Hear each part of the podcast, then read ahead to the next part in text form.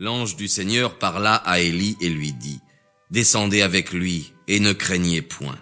Élie se leva donc et descendit avec ce capitaine pour aller trouver le roi, auquel il parla ainsi. Voici ce que dit le Seigneur.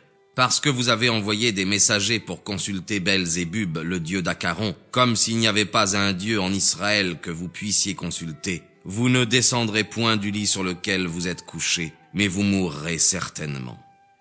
Ocosias mourut donc selon la parole que le Seigneur avait dite par Élie, et Joram, son frère, régna à sa place la seconde année de Joram, fils de Josaphat, roi de Juda, car Ocosias n'avait pas de fils.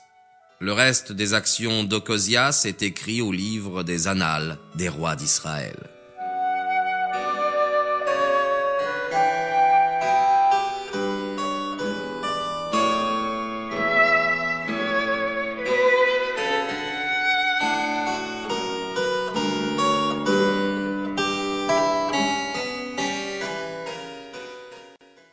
Lorsque le Seigneur voulut enlever Élie au ciel au moyen d'un tourbillon, il arriva qu'Élie et Élisée venaient de Galgala. Et Élie dit à Élisée, Restez ici, car le Seigneur m'a envoyé jusqu'à Bethel. Élisée lui répondit, Vive le Seigneur et vive votre âme, je ne vous abandonnerai point. Ils allèrent donc à Bethel.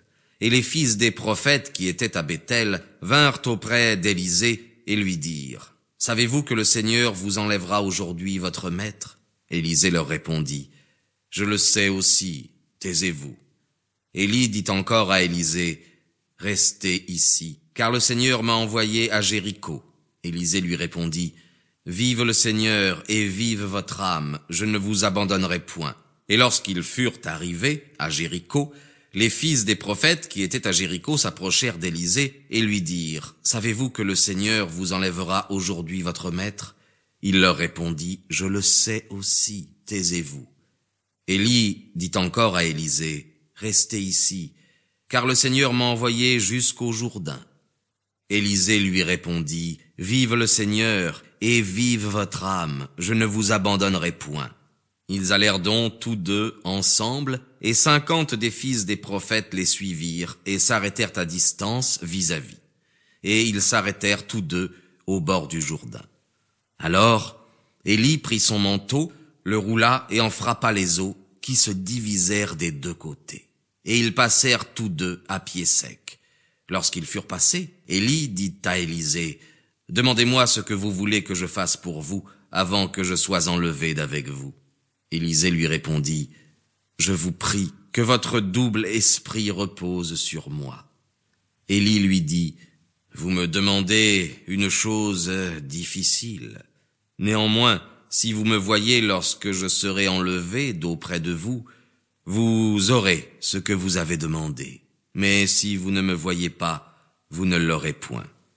Tandis qu'ils continuaient leur chemin et qu'ils marchaient en s'entretenant, un char de feu et des chevaux de feu les séparèrent tout à coup l'un de l'autre. Et Élie monta au ciel au milieu d'un tourbillon.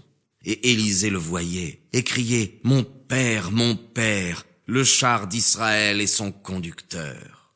Ensuite, il ne le vit plus, et prenant ses vêtements, il les déchira en deux parts. Puis il leva de terre le manteau qu'Élie avait laissé tomber pour lui. Et Élisée, s'en revenant, s'arrêta sur le bord du Jourdain, et prit le manteau qu'Élie avait laissé tomber pour lui. Il en frappa les eaux, et elles ne furent point divisées. Alors Élisée dit, Où est maintenant le Dieu d'Élie?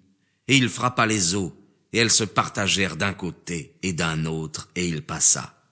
Les fils des prophètes qui étaient à Jéricho, vis-à-vis, ayant vu cela, s'écrièrent, L'esprit d'Élie s'est reposé sur Élisée. Et venant au devant de lui, se prosternèrent contre terre devant lui, et ils dirent, Il y a parmi vos serviteurs cinquante hommes robustes, qui peuvent aller chercher votre maître, car peut-être l'Esprit du Seigneur l'aura-t-il jeté sur une montagne ou dans une vallée. Élisée leur répondit, Ne les envoyez pas. Mais ils le contraignirent par leurs instances à consentir, et il leur dit, Envoyez-les. Ils envoyèrent donc cinquante hommes, qui, l'ayant cherché pendant trois jours, ne le trouvèrent point. Ils revinrent ensuite auprès d'Élisée, qui demeurait